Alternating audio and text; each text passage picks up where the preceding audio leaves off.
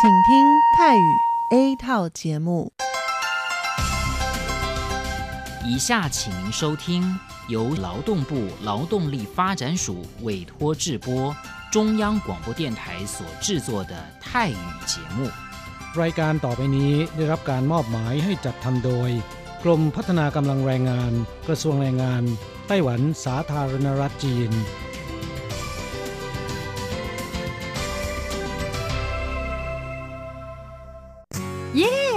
เลิกงานแล้ว พวกเราไปคาราโอเกะกันเถอะฉันมีธุระ เธอไปกันเถอะ เอ๊ะนานทีปีหนจะนัดไปร้องเพลงกัน หรือว่าเธอมีนัดกับชายหนุ่มจ้าใช่ก็ดีนะสิ ฉันจะไปทำงานหาเงินต่างหาก จริงเหรอ เลิกงานแล้วยังไปหาเงินได้อีกทำไมดีจัง ไปทำที่ไหนอะจริงสิ แถวนี้มีโรงงานหนึ่งช่วงนี้ต้องการคนงานชั่วคราว ช่วงวันหยุดฉันก็ไปทำงานพิเศษที่นั่นจะได้หาเงินเพิ่มขึ้นอีกหน่อย อยากจะซื้อคอมพิวเตอร์ให้ลูกชายที่เมืองไทยลำไพไม่ได้นะ กฎหมายไต้หวันกำหนดไว้ว่าพวกเราจะต้องทำงานให้เท่าแก่ที่ยื่นขออนุญาตนำเราเข้ามาทำงานในไต้หวันเท่านั้น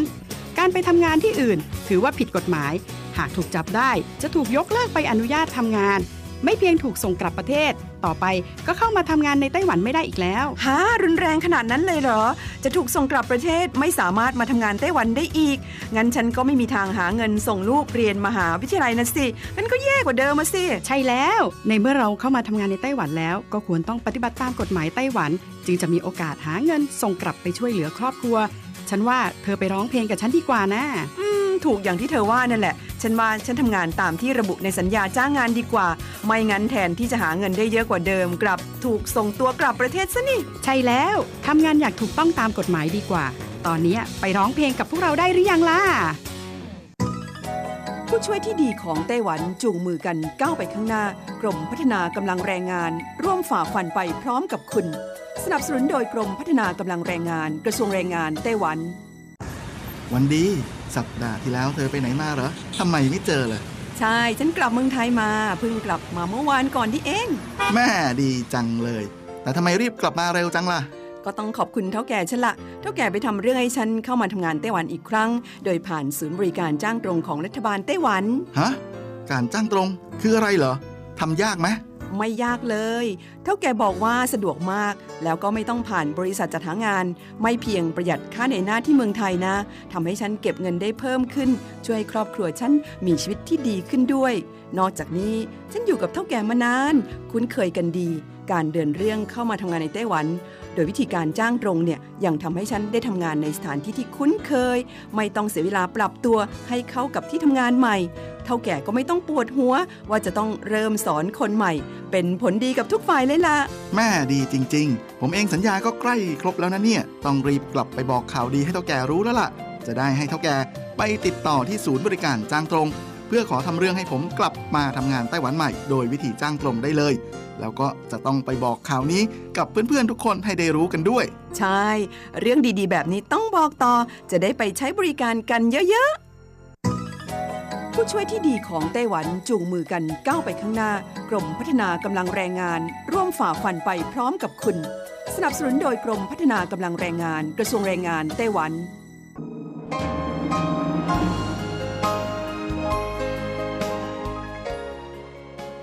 กลับมาฟังขณะนี้ท่านกำลังอยู่กับรายการภาคภาษาไทย Radio Taiwan International หรือ RTI ออกกระจายเสียงจากกรุงไทเปไต้หวันสาธารณรัฐจีน เป็นประจำทุกวันนะครับ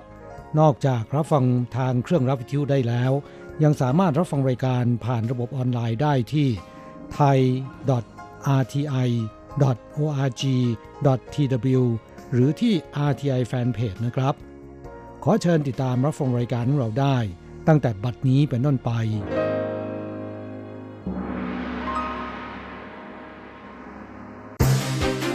ลำดับแรก ขอเชิญติดตามรับฟัง ข่าวประจำวัน สวัสดีครับคุณผู้ฟังที่รักและเคารพทุกท่านครับ วันนี้ตรงกับวันพุทธที่ 15 พฤษภาคม ปีพุทธศักราช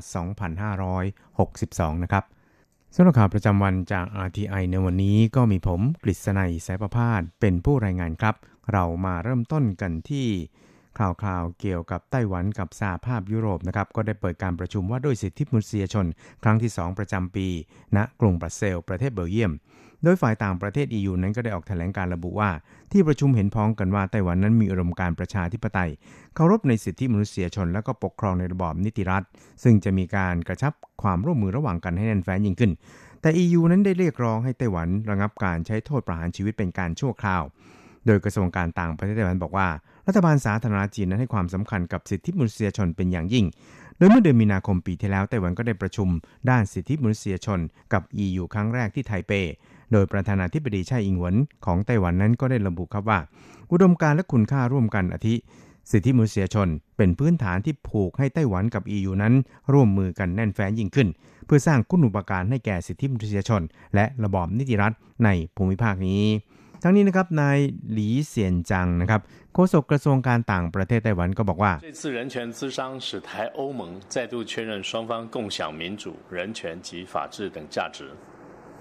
การประชุมด้านสิทธิมนุษยชนระหว่างไต้หวันกับ EU ในคราวนี้เป็นการย้ำให้เห็นถึงการกระชับความร่วมมือด้านสิทธิมนุษยชน ระหว่างกันให้แน่นแฟ้นยิ่งขึ้น บนพื้นฐานของอุดมการร่วมกันด้านสิทธิประชาธิปไตย และสิทธิมนุษยชน ตลอดจนระบอบนิติรัฐ ซึ่งก็ได้แลกเปลี่ยนความคิดเห็นกันอย่างกว้างขวางทีเดียวครับ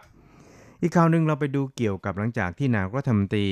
นาเรนทราโมดีนะครับแห่งอินเดียได้เข้าดำรงตำแหน่งนายกรัฐมนตรีของอินเดียเป็นต้นมานั้น ก็ได้ประกาศที่จะปฏิรูปอินเดียครับดำเนินนโยบายด้านเศรษฐกิจและอุตสาหกรรมหลายประการทำให้อินเดีย ที่มีประชากรจำนวนมหาศาลกลายเป็นตลาดใหม่ ที่ไม่อาจมองข้ามได้ และจากสถิติของสำนักงงานคณะกรรมการพิจารณาการลงทุน กระทรวงเศรษฐกิจไต้หวันบอกว่าปีที่แล้วนั้น ทุนไต้หวันลงทุนในอินเดียเพิ่มขึ้นถึง 12 เท่าตัวครับครับปี 2061 นั้นทุนไต้หวันยื่นขออนุญาตไปลงทุนในอินเดียรวมทั้งสิ้น 21 โครงการ มูลค่ารวม 361.22 ล้านเหรียญสหรัฐ เพิ่มขึ้นจากปีก่อนหน้านี้ 8 โครงการ มูลค่า 30.559 ล้านเหรียญสหรัฐ คิดเป็นครึ่งหนึ่งของยอดรวมการลงทุนในช่วงที่ผ่านมาของทุนไต้หวัน ที่มีรวมทั้งสิ้น 718 ล้านเหรียญสหรัฐนะครับครับปี 2560 นั้นอินเดียนั้นก็เป็นหน่วยเศรษฐกิจอันดับ 7 ของโลกครับ มีประชากรเกินกว่า 1,300 ล้านคน มากที่สุดเป็นอันดับ 2 ของโลก อายุเฉลี่ยนั้นก็มีเพียงแค่ 29 ปีเท่านั้นนะครับกำลังซื้อเป็นอันดับ 3 ของโลก GDP เฉลี่ยต่อปีสูงถึง 7%กลายเป็นหน่วยเศรษฐกิจเกิดใหม่ ที่มีการเติบโตเร็วที่สุดประเทศหนึ่งทีเดียวครับ อีกข่าวหนึ่งเราไปดูกันที่ออสเตรเลียครับหนังสือพิมพ์ The Australian ของออสเตรเลียรายงานว่ากองกำลังพิทักษ์เขตแดนของออสเตรเลียหรือ ABF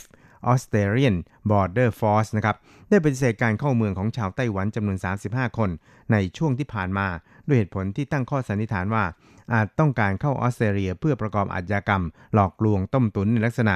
Boiler Room นะครับ ABF ของออสเตรเลียนั้นระบุครับว่า มีหลักฐานที่เชื่อได้ว่าเมื่อวันที่ 11 พฤษภาคม ชาวไต้หวันจำนวน 9 คนได้โดยสารเครื่องบินโดยสารจากไทเปไปบิสเบน เคยมีพฤติกรรมหลอกลวงต้มตุนในออสเตรเลีย โดยบุคคลทั้ง 9 ถูกออสเตรเลีย ยกเลิกการตรวจลงตาแล้วก็ถูกควบคุมตัว เพื่อรอการในประเทศนะครับสำหรับที่เหลืออีก 6 คนนั้นก็ถูกควบคุม หลังจากที่บินถึงออสเตรเลีย เมื่อวันที่ 12 พฤษภาคมที่ผ่านมาครับ Boiler Room นั้นหมายถึงการหลอกลวงต้มตุนทางโทรศัพท์ เพื่อหลอกเงินจากเหยื่อกลุ่มเป้าหมายส่วนใหญ่นั้นจะเป็นนักศึกษา หรือชาวต่างชาติที่เดินทางไปท่องเที่ยวที่ออสเตรเลียครับ อีกข่าวหนึ่งเราไปดูเกี่ยวกับสถิติของคณะกรรมการการเกษตรไต้หวันสาธารณจีนล่าสุดระบุว่า ในช่วงระหว่างเดือนมกราคมถึงพฤษภาคม 2562 ไต้หวันส่งออกสับปะรดแล้วเกินกว่า 40,000 ตัน ทุบสถิติในรอบ 13 ปี และสูงกว่าการส่งออกตลอดทั้งปีของปีที่แล้ว มูลค่ารวม มูลค่ารวม 1,300 ล้าน NT ครับ ครับไต้หวันมีพื้นที่ในการเพาะปลูกสับปะรดทั่วประเทศเกินกว่า 8,000 เฮกตาร์ ผลผลิตต่อปีรวมกว่า 500,000 ตัน พื้นที่เพาะปลูกสำคัญอยู่ทางภาคกลางใต้ อย่างเช่นผิงตง นครไถหนาน นครเกาสง จาอี้ แล้วก็หนานโถครับ นายหลินจาหลงรองที่ปรึกรมกิจการระหว่างประเทศคณะกรรมการการเกษตรไต้หวันบอกว่า ในช่วงปีที่แล้วตลอดทั้งปีเนี่ยไต้หวันส่งออกสับปะรดแช่เย็นรวม 31,927 ตันครับ ในขณะที่สถิติในช่วง 5 เดือนแรกของปีนี้นั้น ส่งออกแล้วถึง 40,000 กว่าตัน ทุบสถิติในรอบ 13 ปี ซึ่งเขาก็ได้ระบุครับว่าสาเหตุที่สำคัญนั้น ที่ทำให้การส่งออกสับปะรดพุ่งกระฉูดขนาดนี้นั้น ก็อยู่ที่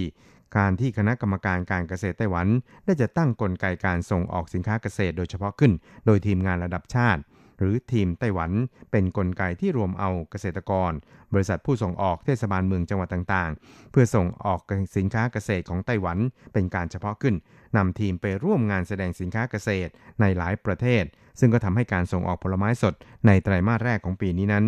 ได้แล้วกว่า 2,000 ล้านเหรียญไต้หวันครับ แล้วก็คาดว่าตลอดทั้งปีของปีนี้นั้น น่าจะทุบสถิติเท่าที่เคยมีมาด้วยครับ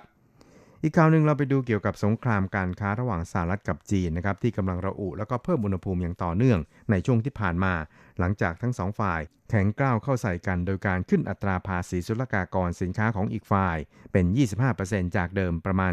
10%ทำให้นักลงทุนไต้หวันในจีนระส่ำและพยายามหาทางกระจายความเสี่ยง โดยเล็งเป้าที่จะกลับมาลงทุนในไต้หวันจำนวนไม่น้อย ในขณะที่ประเทศที่มีศักยภาพ และนักลงทุนไต้หวันให้ความสนใจเป็นพิเศษ ประเทศในอาเซียนอย่างไทย และก็เวียดนามครับ ก็ทำให้กลุ่มทุนไต้หวันในเวียดนาม ก็ได้เร่งวางแผนเพื่อดึงดูดนักลงทุนไต้หวันในจีน ย้ายฐานการผลิตไปยังเวียดนามด้วยนะครับด้วยกลุ่มทุนไต้หวันในเวียดนามได้ระดมทุนจัดตั้ง นิคมอุตสาหกรรมเพื่อต้อนรับนักลงทุนไต้หวันเป็นการเฉพาะขึ้น บนพื้นที่กว่า 1,500 เฮกตาร์หรือประมาณ 15 ล้านตารางเมตรนะครับระยะแรกนั้นจะมีพื้นที่ 500 เฮกตาร์มูลค่าการลงทุนรวม 7,000 ล้าน NT กลายเป็นฐานการผลิตในต่างประเทศแห่งที่ 2 ของนักลงทุนไต้หวันครับครับนิคมอุตสาหกรรมไต้หวันในเวียดนามดังกล่าวนั้น โดยเราก็มีโรงงานทอผ้าของบริษัทฟาอิสไต้หวัน ซึ่งเป็นยักษ์ใหญ่ทางด้านการทอผ้านะครับ บริษัทกระดาษเจิ้งหลงบนพื้นที่ประมาณ 200 เฮกตาร์ตั้งอยู่นะครับ แล้วก็ เมื่อมีที่ดินว่างของนิคมอุตสาหกรรมนี้เพิ่มขึ้น ก็มีบริษัทขนาดใหญ่ไต้หวันสนใจเข้าลงทุนแล้ว โดยมีขนาดการลงทุนเนี่ย 250 ล้าน NT ขึ้นไปครับ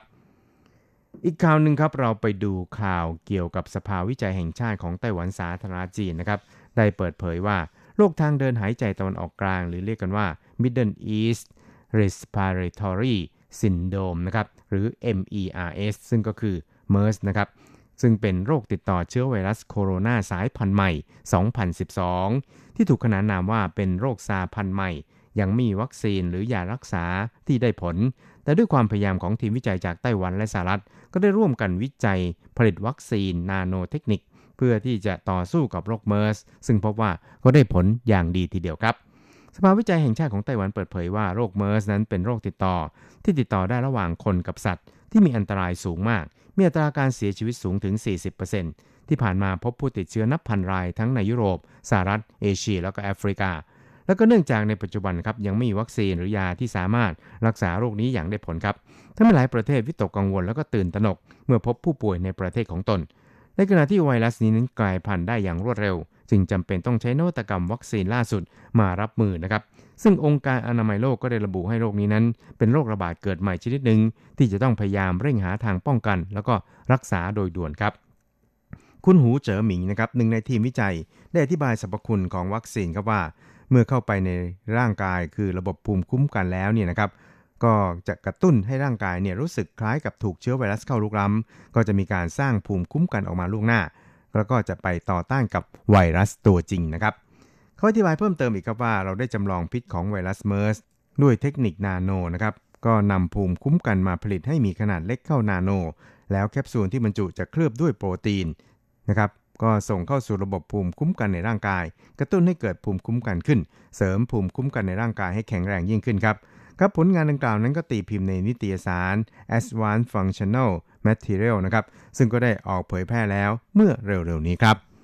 สุดท้ายครับเราไปดูข่าวเกี่ยวกับพระพิรุณทรงโปรด ฝนตกต่อเนื่องเกือบสัปดาห์ครับทำให้น้ำในเขื่อนซือเหมือนนั้นกระเตื้องขึ้น ใช้ไม่หมดไปจนถึงสิ้นเดือนมิถุนายนนี้อย่างแน่นอนครับฝนตกตลอดเกือบสัปดาห์ที่ผ่านมาทางภาคเหนือของไต้หวันทำให้ระดับน้ำในเขื่อนซือเหมือนที่เถาหยวนนั้นกระเตื้องขึ้นเป็นถึงเกือบ 80%จึงคาดว่าจะมีน้ำใช้จนถึงสิ้นเดือนมิถุนายนนี้แน่นอนครับ นักท่องเที่ยวบอกว่า ฝนตกหลายวันที่ผ่านมาน้ำในเขื่อนก็เพิ่มขึ้นมาก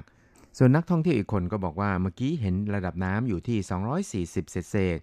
80%แล้วก็น่าจะโอเคนะครับ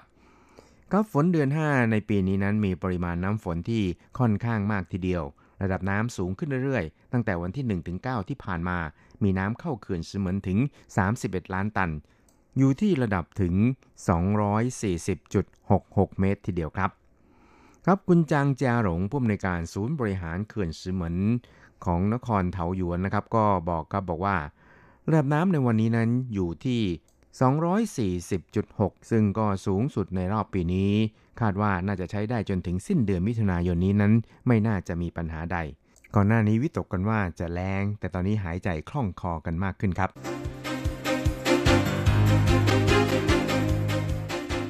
ต่อไปขอเชิญฟังข่าวต่างประเทศและข่าวจากเมืองไทยค่ะ สวัสดีค่ะ คุณผู้ฟังที่เคารพ ช่วงของข่าวต่างประเทศและข่าวในเมืองไทยรายงานโดยดิฉันการจยากริชยาคมค่ะ ข่าวต่างประเทศสำหรับวันนี้นั้นเริ่มจากข่าว ผู้นำสหรัฐจะลงนามคำสั่งห้ามภาคธุรกิจใช้อุปกรณ์หัวเว่ยแหล่งข่าวเจ้าหน้าที่สหรัฐอเมริกาเปิดเผยว่า ประธานาธิบดีโดนัลด์ทรัมป์ผู้นำสหรัฐจะลงนามคำสั่งบริหารภายในสัปดาห์นี้ โดยห้ามบริษัทอเมริกันใช้อุปกรณ์ของหัวเว่ยเทคโนโลยีของจีนแผ่นดินใหญ่ ผู้ผลิตสมาร์ทโฟนใหญ่อันดับ 3 ของโลก เนื่องจากหวั่นเป็นภัยด้านความมั่นคงแห่งชาติ ปูทางไปสู่การห้ามทำธุรกิจกับหัวเว่ยต่อไป รัฐบาลสหรัฐเชื่อว่า อุปกรณ์ของหัวเว่ยอาจถูกทางการจีนแผ่นดินใหญ่ใช้เป็นช่องทางจารกรรม และสหรัฐพยายามโน้มน้าวประเทศอื่น ห้ามใช้อุปกรณ์หัวเว่ยวางเครือข่าย 5G โดยระบุว่าไม่น่าไว้วางใจประธานาธิบดีทรัมป์พิจารณาเรื่องนี้มานานกว่าปีแล้ว แต่ได้ชะลอออกไปหลายครั้ง คำสั่งนี้จะทำให้สามารถใช้กฎหมายอำนาจเศรษฐกิจฉุกเฉินสากล ที่ให้ประธานาธิบดีกำกับดูแลการพาณิชย์ ในกรณีที่เกิดเหตุฉุกเฉินระดับประเทศที่เป็นภัยต่อสหรัฐอเมริกา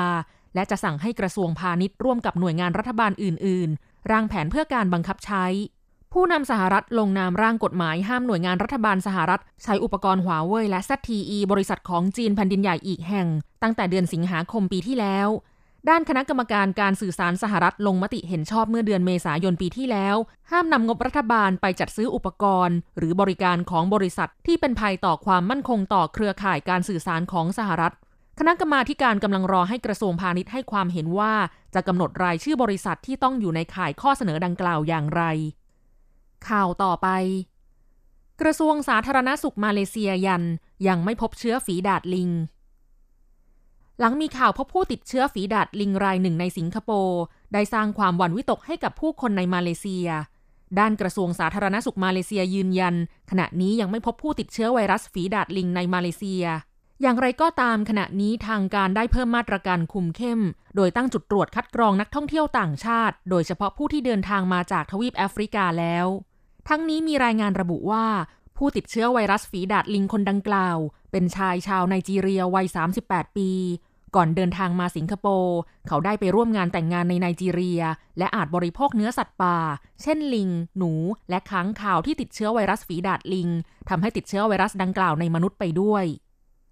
ต่อไปขอเชิญคุณผู้ฟังรับฟังข่าวในเมืองไทยค่ะ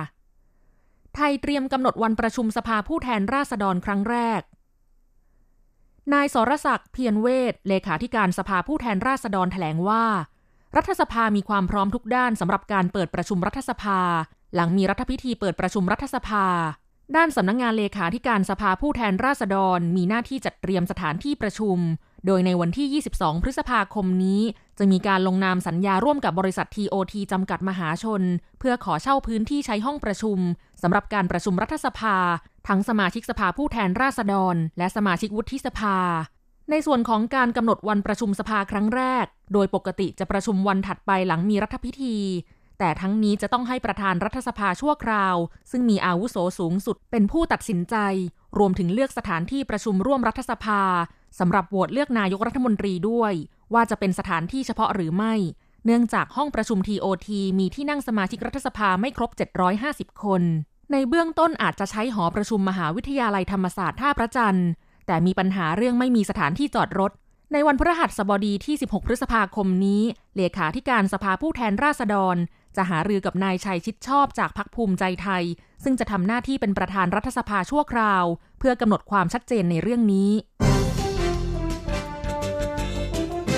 ต่อไปเป็นอัตราแลกเปลี่ยนประจำวันพุธที่ 15 พฤษภาคม พุทธศักราช 2562 อ้างอิงจากธนาคารกรุงเทพสาขาไทเป โอนเงิน 10,000 บาทใช้เงินเหรียญไต้หวัน 1060 เหรียญ แลกซื้อเงินสด 10,000 บาทใช้เงินเหรียญไต้หวัน 1410 เหรียญ 1 ดอลลาร์สหรัฐใช้เงินเหรียญไต้หวัน 31.36 เหรียญแลกซื้อค่ะ คุณผู้ฟังคะนั่นเป็นช่วงของข่าวจาก RTI รายงานโดยดิฉันการจยากริชยาคมค่ะ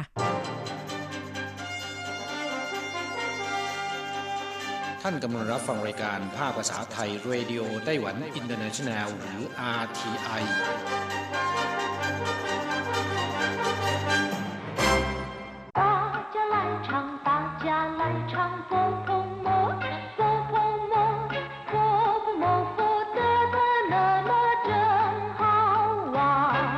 สวัสดีครับเพื่อนผู้ฟัง พบกันในวันนี้เราจะมาเรียนสนทนาภาษาจีนกลางภาคเรียนที่สอง บทที่ 4 ของแบบเรียนชั้นกลาง บทที่ 4 เตี้ยนเหนาจัน งานนิทรรศการคอมพิวเตอร์ ในบทนี้นะครับเราจะมาเรียนรู้คำสนทนาภาษาจีนกลาง ที่เกี่ยวข้องกับงานแสดงสินค้าคอมพิวเตอร์ หรือที่เรียกกันว่างานมหกรรมคอมพิวเตอร์ 第四课电脑展一对话这礼拜在贸易中心有一个展览，展览什么？是电脑展， 硬体、软体方面都有，有中文的吗？大概有吧。第四课电脑展บทที่ 4 งานแสดงสินค้าคอมพิวเตอร์ หรือนิทรรศการคอมพิวเตอร์คำว่าเตี้ยนเหนาก็คือคอมพิวเตอร์นะครับ ถ้าจะแยกออกเป็นคำคำๆแปลกันตรงตัว ก็แปลว่า สมองไฟฟ้าหรือสมองกลคำว่าเตี้ยน แปลว่าไฟฟ้า เหนาแปลว่าสมอง เมื่อนำมารวมกันเข้ากลายเป็นเตี้ยนเหนาได้ความหมายใหม่ว่า คอมพิวเตอร์ ส่วนคำว่าจันแปลว่าแสดง แปลว่าโชว์หรือนิทรรศการ เตี้ยนหนาวจันก็คืองานแสดงสินค้าที่เกี่ยวข้องกับคอมพิวเตอร์ ต่อไปเรามาดูความหมายของคำสนทนาในบทนี้นะครับ这礼拜在贸易中心有一个展览สัปดาห์นี้ที่ศูนย์การค้ามีงานนิทรรศการ หรือสัปดาห์นี้ที่ศูนย์การค้า มีงานแสดงสินค้าเจ้อหลี่ปแปลว่าสัปดาห์นี้ มีความหมายอย่างเดียวกับเจ้อชิงฉีเพื่อนผู้ฟังบางท่านอาจจะสงสัยว่าทำไมคำว่าหลี่ปจึงแปลว่าสัปดาห์นะครับ ความจริงแล้วเนี่ยคำว่าหลี่ปมีความหมายว่าการประกอบพิธีทางศาสนานะครับ อย่างชาวคริสต์ต้องไปโบสถ์ไปทำพิธีทางศาสนาทุกวันอาทิตย์ จึงเรียกวันอาทิตย์ว่า หลี่ป้ายเทียน หรือหลี่ป้ายรื่ ถ้าแปลตรงตัวก็คือ วันที่ไปประกอบพิธีทางศาสนา ซึ่งก็คือวันอาทิตย์นั่นเอง นี่จึงเป็นที่มาของคำว่าหลี่ป้ายเทียนที่แปลว่าวันอาทิตย์ ส่วนคำว่าหลี่ป้ายเฉยๆก็แปลว่าสัปดาห์นะครับ หลี่ป้ายอีก็คือวันจันทร์ หลี่ป้ายเออวันอังคาร หลี่ป้ายซานวันพุธ หลี่ป้ายซื่อแปลว่าวันพฤหัสบดี หลี่ป้ายอูแปลว่าวันศุกร์ หลี่ป้ายเลี้ยวก็คือวันเสาร์ ส่วนคำอื่นๆที่เกี่ยวข้องกันก็มีหลี่ป้ายถัง คือโบสถ์ของชาวคริสต์ส่วนสุราของชาวมุสลิมจะเรียกว่าหลี่ป้ายซื่อคำว่าซื่อในที่นี้มีเสียงพ้องกับเลข 4 แต่ว่าไม่ใช่เป็นตัวเดียวกันนะครับ แปลว่าเป็นสถานที่ประกอบพิธีทางศาสนาหรือว่าวัดนั่นเองเมายี่จงชินแปลว่า ศูนย์การค้า เมายี่ก็คือการค้าหรือว่าธุรกิจ จงชินคือศูนย์กลาง 有一个展览มีงานนิทรรศการ展览แปลว่างานนิทรรศการหรือว่างานแสดงสินค้า这礼拜在贸易中心有一个展览สัปดาห์นี้ที่ศูนย์การค้ามีงานนิทรรศการ展览什么งานแสดงสินค้าอะไร หรืองานแสดงสินค้าประเภทไหน是电脑展硬体软体方面都有 เป็นงานแสดงสินค้าคอมพิวเตอร์ มีทั้งฮาร์ดแวร์และซอฟต์แวร์ 电脑展อธิบายไปแล้ว แปลว่า งานนิทรรศการหรือว่างานแสดงสินค้าคอมพิวเตอร์ 硬体เป็นคำที่ค่อนข้างใหม่ ซึ่งแปลตรงตัวมาจากคำว่าฮาร์ดแวร์ในภาษาไทยก็นิยมเรียกทับศัพท์ตามภาษาอังกฤษว่าฮาร์ดแวร์ซึ่งก็แปลว่า วัตถุหรือว่าสิ่งของฮาร์ดแวร์ในวงการคอมพิวเตอร์ก็หมายถึงว่าตัวเครื่องคอมพิวเตอร์นะครับ ส่วนคำว่าหรวนถี่แปลว่าโปรแกรมที่ติดตั้งอยู่บนเครื่องคอมพิวเตอร์ สามารถที่จะทำให้เครื่องคอมพิวเตอร์ทำงานได้ เรียกว่าหรวนถี่ ซึ่งในภาษาไทยโดยมากก็จะเรียกทับศัพท์ตามภาษาอังกฤษว่าซอฟต์แวร์นะครับ是电脑展硬体软体方面都有เป็นงานแสดงสินค้าคอมพิวเตอร์ มีทั้งฮาร์ดแวร์และซอฟต์แวร์有中文的吗มีระบบภาษาจีนหรือไม่จงเหวินแปลว่าภาษาจีน 有中文的吗มีของภาษาจีนหรือไม่ มีระบบภาษาจีนหรือไม่大概有吧อาจจะมีมั้ง หรือว่าคงจะมีมั้ง คำว่าต้าใกล้แปลว่าคร่าวๆแปลว่าประมาณ หรือแปลว่าคงจะหรืออาจจะก็ได้นะครับ ต้าใกล้โยปะอาจจะมีมั้ง ครับผู้ฟังหลังจากที่ทราบความหมายในคำสนทนาบทนี้ไปแล้วนะครับ ต่อไปขอให้เปิดไปที่หน้า 20ของแบบเรียน เราจะไปเรียนรู้คำศัพท์ใหม่ๆในบทเรียนนี้ ปัง แปลว่าช่วยเหลือ เช่น เวลาที่มีคนมาหาเราต้องการถามหรือว่าต้องการความช่วยเหลือจากเรา เราก็ควรจะถามว่า我能帮您什么忙吗ผมช่วยอะไรคุณได้บ้าง หรือเวลาที่คนอื่นกำลังทำงานอะไรสักอย่างหนึ่ง ถ้าเราต้องการจะช่วยเหลือเขา ก็อาจจะถามว่า需不需要我帮忙ต้องการให้ผมช่วยไหมครับ ศัพท์คำที่สองเตี้ยนเนาอธิบายไปแล้วแปลว่าเครื่องคอมพิวเตอร์ ซึ่งมีอยู่หลายประเภทด้วยกันนะครับ อย่างเช่นว่าเก้อเหรินเตี้ยนเนาแปลว่าคอมพิวเตอร์ส่วนบุคคล หรือที่เรียกย่อๆตามภาษาอังกฤษว่า PC ซีไต้สิงเตี้ยนเนา คอมพิวเตอร์แบบพกพาหรือว่าคอมพิวเตอร์โน้ตบุ๊ก桌上型电脑คอมพิวเตอร์แบบตั้งโต๊ะ掌上型电脑คอมพิวเตอร์ขนาดฝ่ามือหรือที่เรียกตามยี่ห้อว่า palmtop ศัพท์คำต่อไป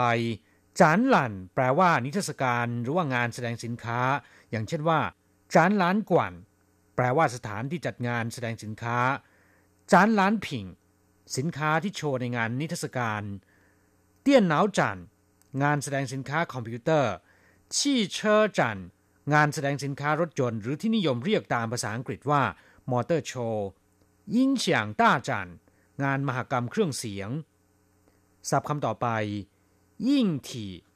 ในคอมพิวเตอร์หมายถึงตัวเครื่องคอมพิวเตอร์นะครับ เรียกว่า 硬体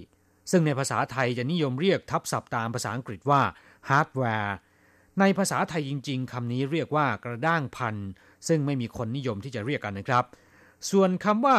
软体หมายถึงโปรแกรมหรือว่าซอฟต์แวร์ที่ติดตั้งอยู่ในเครื่องคอมพิวเตอร์ ซึ่งไม่มีตัวตนนะครับ ไม่สามารถที่จะสัมผัสได้ แต่ช่วยให้เครื่องคอมพิวเตอร์ทำงานตามคำสั่งได้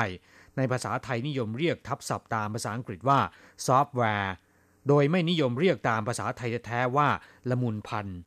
ศัพท์คำต่อไปเมายี่จงชินแปลว่าศูนย์การค้า คำว่าเมายี่ก็แปลว่าการค้า อย่างเช่นว่ากัวจีเมายี่แปลว่าการค้าระหว่างประเทศ ส่วนคำว่าจงชินแปลว่าศูนย์กลาง เมายี่จงชินก็คือศูนย์การค้า ถ้าเป็นศูนย์การค้านานาชาติ หรือที่ภาษาอังกฤษเรียกว่า World Trade Center ในภาษาจีนเรียกว่า世界贸易中心หรือเรียกย่อๆว่า世贸中心ศัพท์คำต่อไปฟังเมียนแป ลว่าด้านหรือว่าฝ่าย อย่างเช่นว่า我方面没问题他呢我就不知道了ฝ่ายผมนั้นไม่มีปัญหา ส่วนเขาผมไม่อาจจะทราบได้这方面要找他他才是专家ในด้านนี้ต้องหาเขา เขานั่นแหละ ผู้เชี่ยวชาญตัวจริง吃的差一点住的方面呢还不错อาหารการกินแย่ไปหน่อย ส่วนทางด้านที่อยู่ที่พักยังจัดได้ว่าไม่เลว ศัพท์คำต่อไป ต้าใกล้ แปลว่าคร่าวๆ แปลว่าอย่างย่อๆ หรือประมาณ หรือแปลว่าอาจจะหรือคงจะก็ได้นะครับ อย่างเช่นว่า请算一算大概要花多少钱กรุณาคิดหน่อยครับว่า จะต้องใช้เงินประมาณเท่าไหร่大概要两天的时间才会好จะต้องใช้เวลาราวๆสองวันจึงจะแล้วเสร็จ ศัพท์คำต่อไป ศัพท์คำต่อไป需要แปลว่า ต้องการหรือว่าความต้องการ我们需要您的支持พวกเราต้องการการสนับสนุนจากท่าน你需不需要我顺便也帮你买คุณต้องการจะให้ผมช่วยคุณซื้อมาด้วยหรือไม่不需要ไม่ต้องการครับผู้ฟังหลังจากที่เรียนผ่านไปแล้วขอให้นำไปฝึกหัดพูดบ่อยๆนะครับ เราจะกลับมาพบกันใหม่ในบทเรียนถัดไป สวัสดีครับ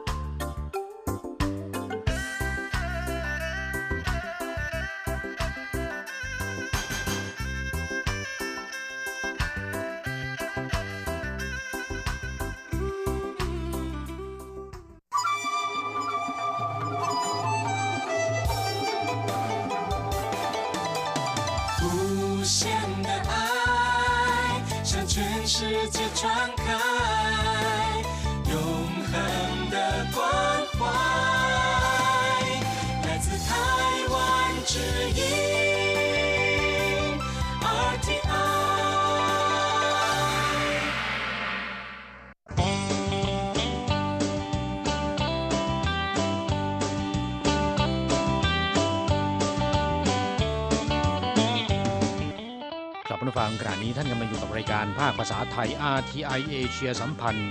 ลำดับต่อไปขอเชิญท่านมาร่วมให้กำลังใจแด่เพื่อนแรงงานไทยที่ประสบปัญหาและความเดือดร้อน ในช่วงไขปัญหาแรงงาน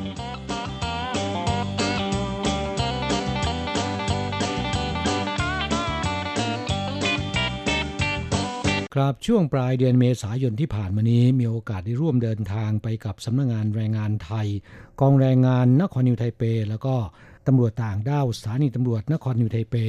พื่อไปประชาสัมพันธ์ข้อกฎหมายที่ควรรับรู้ให้แก่คนงานไทยในเขตพื้นที่ลินเขา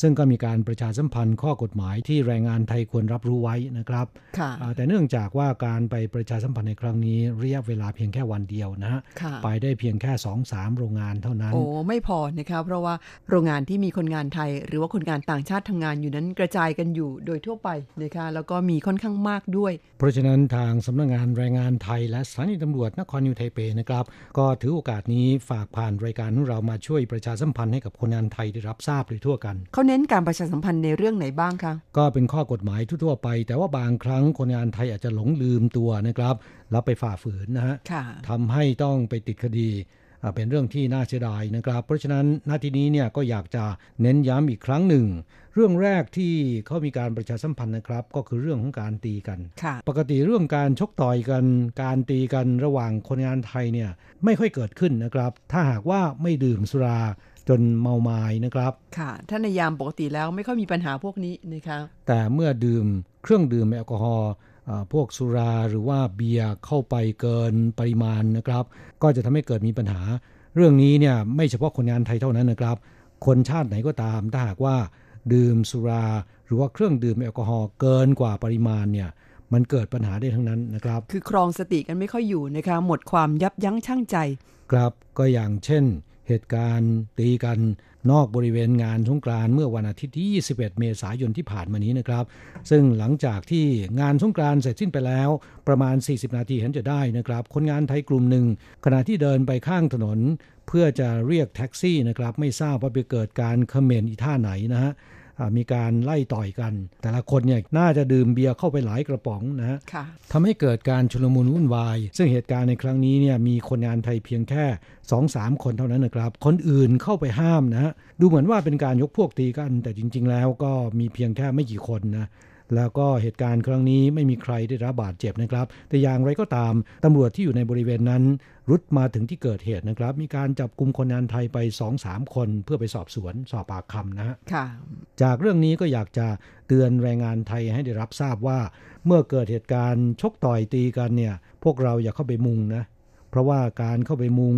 อาจจะทำให้เราหนึ่งได้รับลูกหลงสองถูกจับกลุ่ม อาจจะถูกกล่าวหาว่ายกพวกตีกันก็ได้ตำรวจเขาอาจจะคิดว่าคุณเป็นหนึ่งในนั้นนะคะ เรามาดูกันว่าการชกต่อยกันการตีกันอ่า มีโทษอย่างไรกันบ้างนะครับค่ะการไปประชาสัมพันธ์ในครั้งนี้ตำรวจเขาก็นำเอาแผ่นพับนะครับ ซึ่งก็เขียนทั้งภาษาไทยภาษาจีนนะฮะค่ะอ่าดูแล้วน่ารักดีนะครับ โดยเฉพาะข้อความที่ใช้ประชาสัมพันธ์ เขียนตัวใหญ่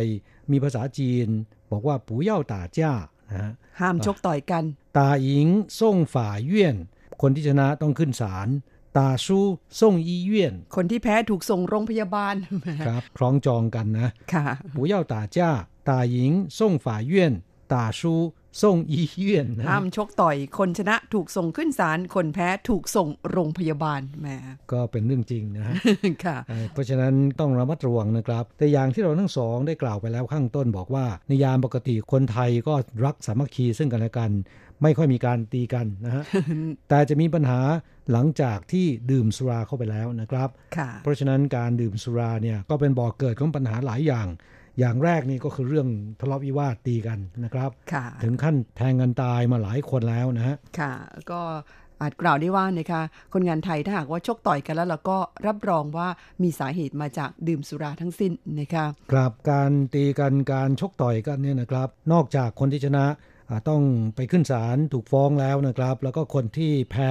ต้องหามส่งโรงพยาบาลแล้วเนี่ยยังมีโทษทางอาญาด้วยนะครับค่ะโทษชั้นต้นจะถูกจับควบคุมตัวเป็นเวลา 3 วัน หรือปรับไม่เกิน 18,000 เหรียญนอกจากนี้ยังต้องเสียค่ารักษาพยาบาลอีกนะครับ ถ้าหากว่าได้รับบาดเจ็บนะฮะ ไม่เฉพาะตัวเราเองเท่านั้นนะครับ ฝ่ายตรงข้ามบาดเจ็บเราก็ต้องเสียค่ารักษาพยาบาลเช่นกันนะกรณีที่ได้รับบาดเจ็บเพียงเล็กน้อยนั้น ก็มีโทษจำคุกไม่เกิน 3 ปี ถูกควบคุมตัวหรือปรับเป็นเงิน 1,000 เหรียญแล้วก็ต้องเสียค่ารักษาพยาบาลด้วยนะคะครับหากว่าคู่กรณีได้รับบาดเจ็บสาหัสหรือว่าเจ็บหนักนะครับ เราจะมีโทษถูกจำคุกตั้งแต่ 5 ปีขึ้นไปสูงสุดไม่เกิน 12 ปี นอกจากนั้นยังต้องเสียค่ารักษาพยาบาลและค่าชดใช้ด้วยนะฮะแต่หากว่ามีผู้เสียชีวิตนะคะมีโทษถึงประหารชีวิต จำคุกตลอดชีวิต หรือจำคุกตั้งแต่ 10 ปีขึ้นไป รวมทั้งต้องจ่ายเงินชดเชยให้กับผู้เสียหายด้วยนะคะกราบนอกจากโทษจำคุก แล้วก็ค่ารักษาพยาบาลแล้วเนี่ยยังจะต้องรับผิดชอบค่าทนาย ค่าธรรมเนียมดำเนินคดี ค่าใช้จ่ายต่างๆ มากมายนะครับ กล่าวได้ว่ามีแต่เสียกับเสียนะฮะ ค่ะ เพราะฉะนั้นทางที่ดีแล้วหลีกเลี่ยงการทะเลาะวิวาทแล้วก็ชกต่อยกันนะคะเพราะว่าในไต้หวันนั้นดิฉันว่าถือว่าโทษค่อนข้างหนักทีเดียวนะคะครับและวิธีจะหลีกเลี่ยงการชกต่อยตีกันเนี่ยก็คือลดละเลิกสุรานะค่ะไม่เช่นนั้นแล้วการตีกันการชกต่อยกัน มันก็ยังมีต่อไป บางคนบอกว่าแหมผมดื่มสุราแล้วผม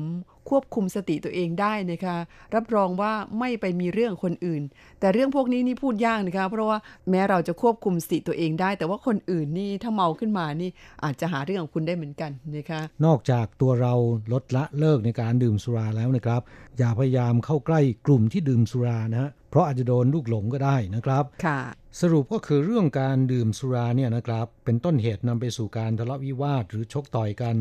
นอกจากจะถูกลงโทษปรับเงินแล้ว ยังอาจจะมีโทษจำคุก กรณีที่ทำร้ายคู่กรณีจนได้รับบาดเจ็บหรือเสียชีวิต และเมื่อเกิดมีเหตุทะเลาะวิวาท ตัวเราเองเนี่ยไม่ควรเข้าร่วมในเหตุการณ์ แต่ควรจะโทรศัพท์แจ้งความนะครับค่ะนอกจากเรื่องของอาการดื่มสุราดื่มแอลกอฮอล์แล้วเขาเน้นประชาสัมพันธ์ในเรื่องไหนอีกบ้างคะยังมีเรื่องของเมาแล้วขับนะครับ ซึ่งเรื่องนี้ไม่เฉพาะในคนงานเวียดนามเท่านั้น คนงานไทยช่วงนี้ก็โดนหนักนะครับ มีหลายคนอ่าถูกจับเมาแล้วขับขี่ยวดยานพาหนะ โดยเฉพาะอย่างยิ่งจักรยานไฟฟ้า แล้วก็รถมอเตอร์ไซค์นะฮะค่ะหรือแม้กระทั่งรถจักรยานทั่ว ๆ ไปอ่าที่ใช้ปั่นเอาถ้าหากว่าเราดื่มสุราแล้วก็ไปปั่นจักรยานนะครับ ก็มีโทษเช่นกัน ใช่ว่าดื่มแล้วขี่จักรยานจะไม่มีโทษนะครับ เดี๋ยวนี้นั้นเอ่อเหมารวมไปหมด ไม่ว่าคุณจะขับขี่ยานพาหนะประเภทใดก็ตาม ดื่มแล้วเนี่ย ห้ามขับขี่เป็นอันขาดค่ะ ก็ขอย้ำเตือนว่าห้ามมีพฤติกรรมเมาแล้วขับนะครับ ไม่ว่าจะเป็นยานพาหนะประเภทไหน ผู้กระทำความผิดคือเมาแล้วขับขี่เนี่ยนอกจากอันตรายต่อชีวิตของตนเองและผู้อื่นแล้วนะครับ ยังจะถูกปรับหนักหรือถูกจำคุกนะฮะค่ะช่วงนี้มีคนงานไทยหลายคนก็เดือดร้อนนะครับ เพราะว่าขี่จักรยานไฟฟ้า ถูกตำรวจที่ตั้งด่านสกัดจับค่าแอลกอฮอล์ในลมหายใจเกินกว่ามาตรฐานนะครับ โดนปรับตั้งแต่ 80,000 ขึ้นไปนะโหยต้องทำงานกี่เดือนกันเนี่ยกว่าจะเก็บเงินได้ 8 0,000 น่าเสียดายนะคะ ครับหลายคนอ่าเดือดร้อนบอกว่าไม่น่าเลย เราทำไมต้องไปดื่มสุรานะครับ แต่ตอนนั้นที่พูดเนี่ยมันสายไปซะแล้วนะฮะขอยังไงเขาก็ไม่ยอมลดให้นะคะเพราะว่าอันนี้มันเป็นระเบียบเป็นกฎหมายของที่นี่ ซึ่งในรายการของเราเนี่ยก็เคยประชาสัมพันธ์กันหลายครั้งแล้วว่า เรื่องของการเมาแล้วขับนั้นรัฐบาลไต้หวันเขาเอาจริงเอาจังมากนะคะ ปรับกันหนักเลยทีเดียวค่ะ และที่หนักกว่านั้นก็คือนอกจากค่าปรับแล้วนะครับ ยังจะถูกในประเทศกลับประเทศ ห้ามเข้าสู่ไต้หวันทำงานอีก ก็เป็นเรื่องที่น่าเสียดายนะคะ จากเรื่องของสุราแล้วเนี่ยก็ยังมีเรื่องที่ตำรวจเขาเป็นห่วงเป็นใยนะครับ นั่นก็คือเรื่องยาเสพติดอ่ามีการเตือนบอกว่าห้ามข้องแวะ หรือเกี่ยวพันกับยาเสพติด และไม่เป็นคนอยากรู้อยากลองในสิ่งที่ผิดกฎหมายนะครับ ความที่เป็นคนอยากรู้อยากลองเนี่ยมักจะตกเป็นเป้าหมายของแก๊งค้ายาเสพติด ที่อยากจะหลอกล่อให้เราเสพยาเสพติด เพื่อจะขาย หรือว่าเป็นเอเย่นของพวกเขานะครับ ไปสนใจใฝ่รู้ในเรื่องที่จะเป็นประโยชน์ต่อตัวเรามากกว่านี้ดีกว่านะคะอย่างเช่นเรื่องของการหาความรู้ใส่ตัวไม่ว่าจะเป็นเรื่องของทางด้านภาษา หรือว่าความรู้เกี่ยวกับการทำงาน หรือแม้แต่สภาพแวดล้อมในไต้หวันนะคะซึ่งก็จะเป็นประโยชน์ต่อตัวคุณทั้งสิ้นค่ะ ครับ หากว่าหลงไปตกเป็นทาสของยาเสพติดแล้วเนี่ยรับรองว่าอนาคตดับวูบแน่นอนนะค่ะ เรื่องต่อไปที่ตำรวจอยากจะเตือนให้แรงงานไทยได้รับทราบนะครับ เรื่องของการเล่นการพนันนะค่ะซึ่งเป็นเรื่องที่ผิดกฎหมายอ่าสำหรับคนงานไทยแล้วเนี่ยการพนันโดยเฉพาะพวกไฮโลเล่นไพ่นะครับ คนงานไทยไม่ใช่ทั้งหมด แต่ว่ามีกลุ่มหนึ่งที่นิยมเล่น โดยเฉพาะอย่างยิ่งในวันเงินเดือนออกนะครับ จะจับกลุ่มกันเล่นอ่าซึ่งการเล่นการพนันเนี่ยอาจจะทำให้เราหมดเนื้อหมดตัวได้นะฮะเงินทองจากหยาดเหงื่อ ที่ได้มาอย่างเหน็ดเหนื่อยนะครับ อาจจะสูญเสียไปนะฮะไม่สามารถส่งเงินไปให้ลูกเมียใช้จ่ายได้ นอกจากนี้นะครับ ยังจะส่งเสียงดังรบกวนความสงบสุขของผู้อื่นด้วยเท่าที่ทราบนี่มีบางโรงงานนะครับ คนงานบางคนเล่นไฮโล เล่นการพนันอยู่ในหอพัก ดึกดึกดื่นดื่นๆก็ยังเล่นไฮโล เล่นการพนันอยู่ในหอพักทำให้ผู้อื่นไม่สามารถที่จะเข้านอนได้ เดือดร้อนไปตามๆกันนะครับ แบบนี้ต้องแจ้งตำรวจนะคะครับเพราะว่าอ่าการพนันนั้นในไต้หวันถือว่าเป็นสิ่งที่ผิดกฎหมายอ่าสำหรับคนที่เล่นการพนันนั้นขอเรียนให้ทราบว่าไม่มีใครรวย เพราะว่าเล่นการพนันนะคะเพราะว่าเดี๋ยวคุณได้มาอ่าคราวหน้าคุณก็ต้องเสียไปอีก ก็อย่างที่มีคนพูดเอาไว้ก็คือ ถูกโจรปล้นยังเหลือบ้าน ถูกไฟไหม้ยังเหลือที่ดิน แต่ว่าเล่นการพนันนั้นไม่เหลือเลยแม้แต่อย่างเดียวนะคะ ครับก็เป็นอ่า สิ่งที่เราห่วงใยเพื่อนแรงงานไทยนะครับ ขอให้อย่าเล่นการพนัน อีกเรื่องหนึ่งก็คือเรื่องของการลักทรัพย์ เรื่องของการขโมยนะครับ หรือเอาสิ่งของของผู้อื่นที่ไม่ได้รับอนุญาตจากเจ้าของนะฮะค่ะเรื่องของการลักทรัพย์เนี่ยสำหรับคนงานไทยแล้วนะครับ มีไม่มากแต่ก็ยังมีเหมือนกันนะฮะค่ะก็เตือนมาด้วยความหวังดีว่า อย่าคิดว่าเจ้าของจะไม่เห็นนะถูกจับแล้วแล้วก็คดีลักทรัพย์เนี่ยเป็นคดีอาญานะครับ แม้นเจ้าของจะไม่เอาเรื่อง แต่ตำรวจต้องส่งดำเนินคดีนะครับ เพราะว่าเป็นคดีอาญานะค่ะแล้วก็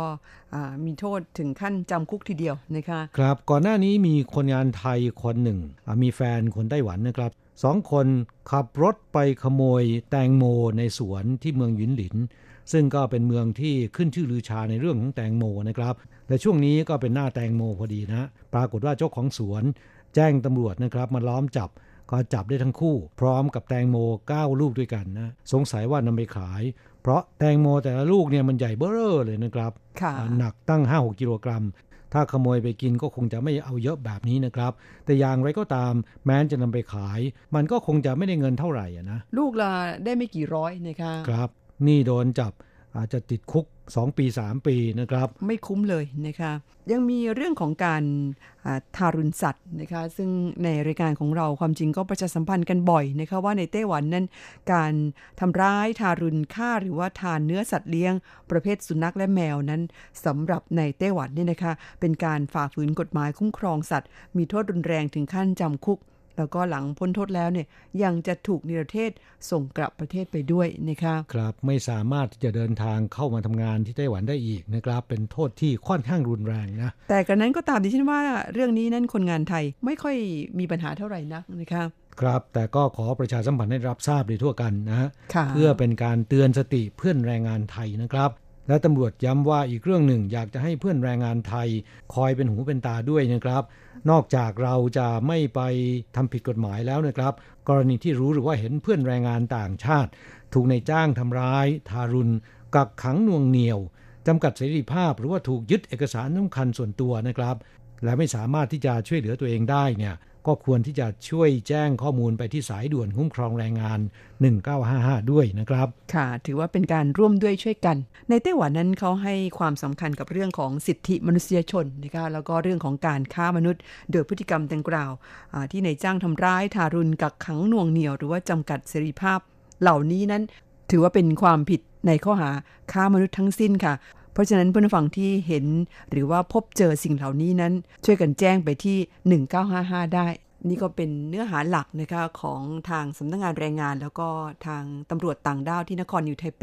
เขานำไปประชาสัมพันธ์ให้แรงงานไทยในโรงงานต่างๆนะคะได้รับทราบกัน ซึ่งวันนี้เนี่ยเราก็นำมาประชาสัมพันธ์ผ่านรายการด้วย เพราะว่าเพื่อนผู้ฟังที่รับฟังรายการอยู่นั้นก็มีมากทีเดียวนะคะเพราะเจ้าหน้าที่นั้นก็ไม่สามารถเดินทางไปประชาสัมพันธ์ได้อย่างทั่วถึง ครับช่วงนี้มีกำลังใจจาก พี่เสดิร์ดนะครับ เมื่อครั้งที่มาแสดงคอนเสิร์ต ในงานสงกรานต์เมื่อวันอาทิตย์ที่ 21 เมษายนที่ผ่านมานี้นะครับ ได้ฝากผ่านรายการของเรามายังเพื่อนแรงงานไทยอ่าเพื่อนพี่น้องคนไทยในไต้หวันนะครับ ที่ไม่ได้มีโอกาสไปร่วมงานในวันนั้นนะฮะค่ะมาฟังกันเลยครับ หลังจากนั้นก็มีเพลงของพี่เสดิร์ดมามอบให้ฟังกันช่วงขั้นรายการนะคะคิดทอดอยู่เด้อจากการขับร้องของ พี่เสดิร์ดครับ สวัสดีนะครับ สวัสดีพี่น้องไทยในประเทศไต้หวัน แล้วก็รวมถึงพี่น้องไทยที่อยู่เมืองไทยด้วยนะครับ วันนี้ผมทำการแสดงที่กรุงไทเปนะครับ มาให้กำลังใจสำหรับผู้ใช้แรงงานในไต้หวันนะครับ ส่วนคนที่ไม่ได้มาก็ไม่ต้องเสียดายนะครับ โอกาสหน้าก็คงจะได้หาโอกาสมาสร้างความสุข มอบกำลังใจให้พี่น้องที่อยู่ที่นี่อีกนะครับ ก็ขอบคุณสำหรับทุกคนที่มารวมตัวกันวันนี้นะครับ เป็นพลังอันยิ่งใหญ่มากๆนะครับสำหรับ คนไทยของเราเพื่อที่จะนำความสำเร็จกลับไปสู่ภูมิลำเนาของเรานะครับ แล้วก็สร้างสิ่งดีงามนะครับ ถึงแม้เราจะเป็นคนไทยมาอาศัยอยู่ที่นี่ เราก็มีวัฒนธรรมนะครับยังไงก็ขอให้พี่น้องไทยที่อยู่ที่นี่จงมีกำลังใจในการต่อสู้ชีวิตนะครับ แล้วก็ขอให้ประสบความสำเร็จกันทุกๆคนครับ สวัสดีครับ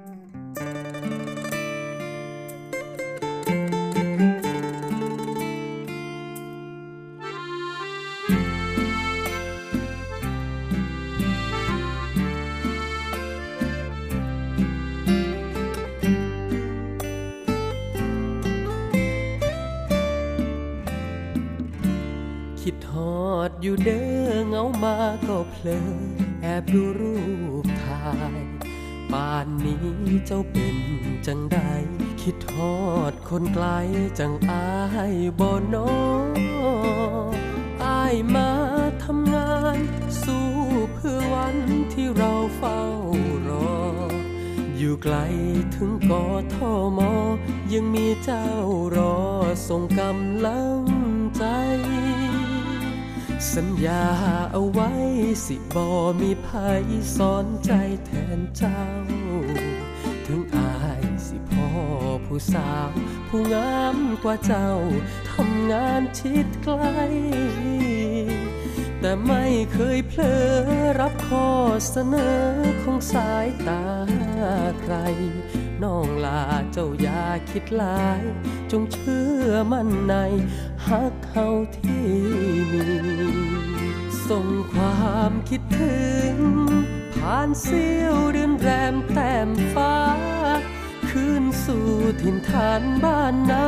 ไปกอดแก้วตา แทนมืออ้ายนี้ ก่อนเข้ารั้วบ้านช่วยลอยลอดผ่านซุ้มดอกราตรี อมใด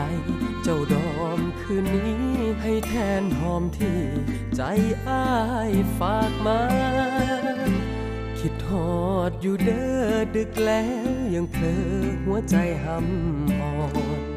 สอดรูปเจ้าคืนใต้หมอน กายหน้าภาคนอน คิดถึงดวงหน้า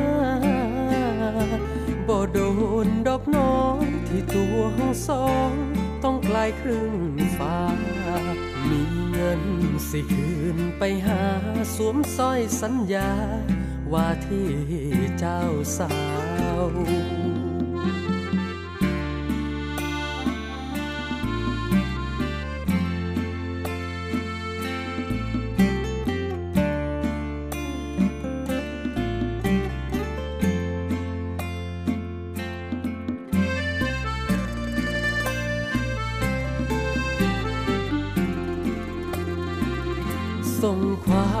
คิดถึง ผ่านเสี้ยวเดือนแรมแต้มฟ้า คืนสู่ถิ่นฐานบ้านนา ไปกอดแก้วตา แทนมืออ้ายนี้ ก่อนเขารั้วบ้านช่วยลอยลอดผ่านซุ้มดอกราตรี หอมใดเจ้าดอมคืนนี้ให้แทนหอมที่ใจอ้ายฝากมา คิดฮอดอยู่เด้อดึกแล้วยังเพลอหัวใจหำอ่อนสอดรูปเจ้าคืนใต้หมอน กายหน้าภาคนอน คิดถึงดวงหน้าบ่โดนดอกน้องที่ตัวห้องสองต้องไกลครึ่งฟ้า มีเงินสิคืนไปหาสวมสร้อยสัญญา ว่าที่เจ้าสาว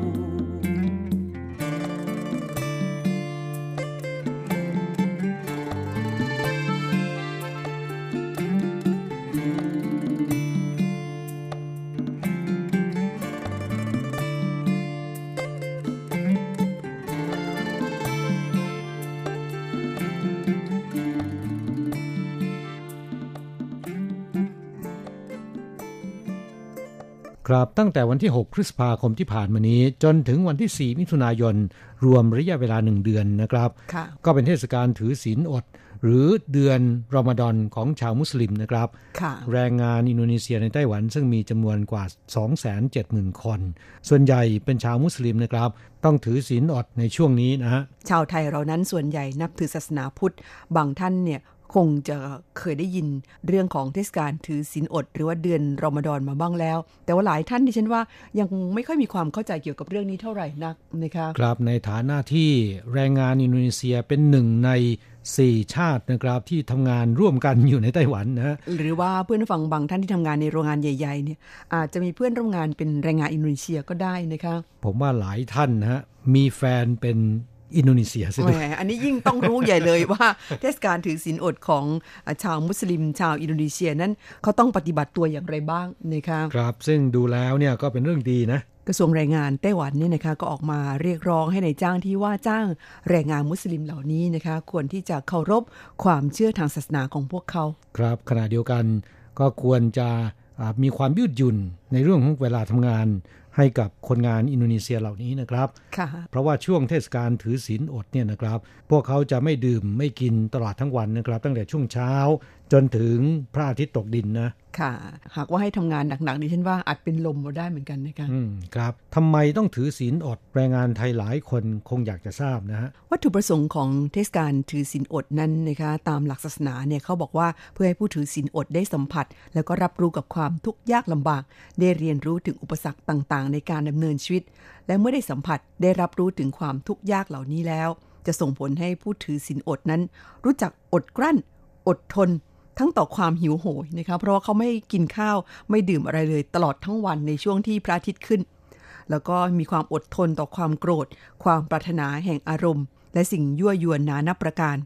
ซึ่งผลที่ได้จากความเพียรพยายามตลอดทั้งหนึ่งเดือน ในช่วงเทศกาลถือศีลอดนี้ เชื่อว่าจะช่วยพัฒนาไปในทางที่ดีทำให้จิตใจสงบไม่ฟุ้งซ่าน และพร้อมที่จะเผชิญแล้วก็ฝ่าฟันอุปสรรคต่าง ๆ นานา มุ่งไปสู่ความสำเร็จได้ ไม่น่าล่ะ ผู้อนุบาลอินโดนีเซียถึงอึดมากนะฮะ ค่ะดิฉันว่าตามหลักศาสนาเขาแล้วเนี่ย ดูจากวัตถุประสงค์นี่ เราชาวพุทธก็น่าจะลองถือศีลอดกันดูบ้าง เพื่อที่เราจะมุ่งไปสู่ความสำเร็จได้มากยิ่งขึ้นนะคะ โดยเฉพาะอย่างยิ่งอดเรื่องสุรานะ อืม นี่แหละค่ะ แต่ดิฉันยังจำได้ว่าคนจีนเขาก็พูดเหมือนกันนะครับ อย่างครูสอนโยคะดิฉันแกนับถือศาสนาพุทธ แต่ว่าเป็นพุทธในลัทธิเซนนะคะแบบญี่ปุ่น เขาก็บอกว่าหลักของศาสนาเขาสำหรับคนที่เพิ่งจะเริ่มบำเพ็ญศีลเนี่ยก็คือให้เริ่มจากปากของเราก่อนนะคะไม่ว่าจะเป็นเรื่องของการทานอาหาร หรือว่าการพูดจาต้องระมัดระวังปากของเราให้ดีซะก่อน หากว่าสามารถที่จะอดอาหารและไม่พูดจาหยาบคาย พูดจามีมารยาทแล้วนะครับ ทุกอย่างก็จะทำได้ทั้งนั้นนะฮะค่ะ คือเป็นการเริ่มต้นที่ดีนะคะ แล้วคุณทำตามด้วยหรือเปล่าเอ่อยังไม่ค่อยได้ ต้องฝึกอยู่โดยเฉพาะเรื่องอาหารใช่ไหมค่ะ ยังตามใจปากอยู่ กลับมาพูดถึงเทศกาลถือศีลอดกันต่อนะคะ ซึ่งอ่าการประกอบศาสนกิจในศาสนามุสลิมนั้นช่วงเทศกาลถือศีลอด ด้วยการอดอาหารงดเครื่องดื่ม แล้วก็อดการบริโภคทุกชนิดในช่วงเวลากลางวันนะคะครับรวมทั้งห้ามมีเพศสัมพันธ์ด้วยนะครับ นอกจากนี้แล้วยังมีการระมัดระวังในเรื่องของทางมือนะคะด้วยการทำร้ายหยิบฉวยลักขโมยนี่เขาก็ห้ามเหมือนกัน ในทางเท้าเนี่ยด้วยการห้ามก้าวย่างไปยังสถานที่ต้องห้ามสถานที่อาโคจรทั้งหลายแหละทางตาก็โดยการห้ามจ้องมอง หรือดูสิ่งลามก ทั้งหูอ่า ในเรื่องของการฟัง หลีกเลี่ยงการฟังสิ่งไร้สาระ การฟังคำนินทาให้ร้าย และทางปากนั้นก็ด้วยการหลีกเลี่ยงการโกหก โป้ปดให้ร้าย พูดเรื่องไร้สาระหยาบคาย ฟังดูแล้วก็เหมือนกับศีลห้าของเรานะ ค่ะอ่าแล้วก็เป็นไปในทางที่ดิฉันว่าสอดคล้องกับความเชื่อของชาวพุทธไม่น้อย ครับศีลห้าของชาวพุทธไทยเรานั้น ไม่ได้จำกัดว่าต้องปฏิบัติในช่วงใดช่วงหนึ่ง แต่ เป็นการปฏิบัติตลอดไปนะครับ เพราะฉะนั้นบางคนก็ทำบ้างไม่ทำบ้างนะฮะของมุสลิมนั้นเขาจะเข้มข้นมากในช่วงเทศกาลถือศีลอดนะคะดิฉันว่าก็ดีกันไปคนละแบบ แต่ถ้าแต่ถ้าหากว่าเราทำได้นี่มันก็เป็นประโยชน์ต่อตัวเรานะคะครับดูจากหลักศาสนาของอิสลามแล้วเนี่ยก็ทำให้เรารู้ได้ว่า ไม่ว่าจะเป็นศาสนาใดก็ตามนะครับ สอนให้คนทำความดีทั้งนั้นนะค่ะ แล้วก็น่านับถือกระทรวงแรงงานของไต้หวันนะคะที่เขาพยายามเอาใจใส่ดูแลแรงงานต่างชาติ ไม่ว่าจะเป็นชาติใดศาสนาใดนะคะ อย่างเรื่องของเทศกาลถือศีลอดนั้นก็ยังออกมา เรียกร้องให้ในายจ้างเนี่ยต้องดูแลเอาใจใส่คนงานให้มากยิ่งขึ้น แล้วก็เคารพความเชื่อทางศาสนา ใส่ใจคนงานของตัวเองด้วยว่าอดมาทั้งวันแล้วเนี่ยจะหิวหรือเปล่านะคะแล้วก็จะไม่ค่อยมีแรงกันบ้างไหมพยายามให้ความยืดหยุ่นในเรื่องของเวลาทำงานนะคะครับที่สำคัญก็คือให้ความเคารพต่อหลักความเชื่อทางศาสนาของคนงานต่างชาตินะครับ ไม่ว่าจะเป็นชาติไหนก็ตามนะฮะค่ะนี้เป็นเรื่องที่ทางกระทรวงแรงงานไต้หวันก็ให้ความสำคัญเป็นอย่างยิ่งนะฮะค่ะอ่าเพราะฉะนั้น ไต้หวันถึงได้ถูกจัดอยู่ในระดับเทียวันของรายงานด้านสิทธิมนุษยชนของกระทรวงการต่างประเทศสหรัฐอเมริกา ติดต่อมาเป็นปีที่ 9 แล้วนะครับในปีนี้นะฮะ ค่ะอ่าก็ไม่ใช่ว่าจู่ๆก็จะได้มาเลยนะคะเขาก็พยายามในหลาย ๆ ด้าน และนี่ก็เป็นอีกหนึ่งในความพยายามในเรื่องของสิทธิมนุษยชนนะคะครับนำเรื่องของเทศกาลถือศีลอด หรือว่าเดือนรอมฎอนของชาวมุสลิมแรงงานอินโดนีเซียมาเล่าให้ฟังแล้วนะครับ หวังว่าเพื่อนแรงงานไทยที่มีเพื่อนร่วมงาน เป็นชาวอินโดนีเซียคงจะเข้าใจในวิถีชีวิต และก็หลักศาสนาของพวกเขาดียิ่งขึ้นนะครับ แล้วก็เคารพความเชื่อทางศาสนาของเขาด้วยนะคะช่วงเดือนรอมฎอนนั้นจะไปชวนเขาทานอาหารในอืมช่วงกลางวันนะคะโดยเฉพาะอย่ายื่นเหล้าให้เขาดื่มนะ ไม่ได้เด็ดขาดค่ะคุณผู้ฟังเวลาในรายการของเราวันนี้นั้นเอ่อใกล้จะหมดลงเต็มทีแล้ว ช่วงท้ายสุดนี้มาฟังเพลงกันก่อนจากสักหนึ่งเพลงค่ะ ครับจากการขับร้องของเสกโลโซนะครับ เพลงที่ชื่อว่า รอยยิ้มนักสู้ค่ะ แล้วหลังจากนั้นเราทั้งสอง คงต้องอำลาเพื่อนผู้ฟังไปก่อน เราจะกลับมาพบกันใหม่สัปดาห์หน้าวันและเวลาเดียวกันนี้สำหรับวันนี้ สวัสดีครับ สวัสดีค่ะ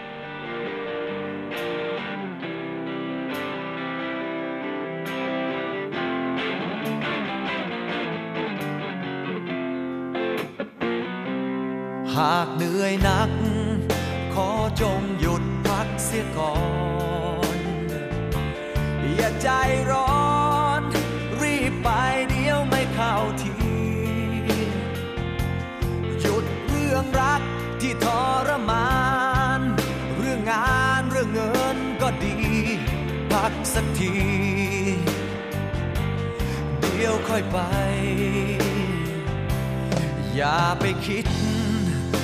รื่องเดิมให้มันปวดใจ ซ่อนเอาไว้ ไม่ให้ใครเห็นความพ่ายแพ้ เก็บให้ลึกลงข้างใน หัวใจที่อ่อนแอเหลือเพียงแค่ รอยยิ้มของนักสู้ฉันก็เคยเสียใจ ว่าเธอ ฉันก็เจอ เรื่องราวร้ายๆเข้ามา แต่ทุกทุกๆที ฉันก็ทำ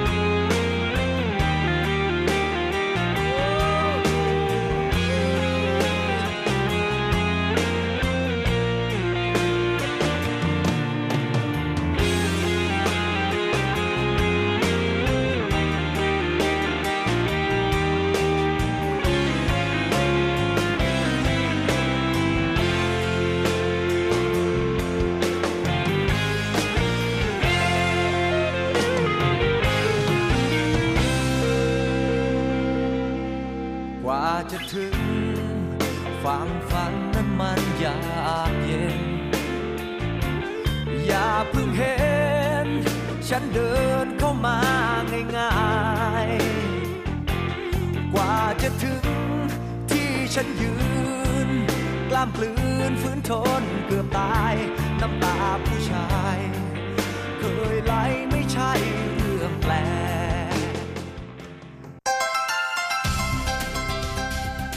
ค 以上节目是由劳动部劳动力发展署委托制播，中央广播电台制作的泰语节目。 ที่ท่านรับฟังจบลงไปแล้วนั้นเป็นรายการที่ได้รับมอบหมายให้จัดทำโดย กรมพัฒนากำลังแรงงาน กระทรวงแรงงาน ไต้หวันสาธารณรัฐ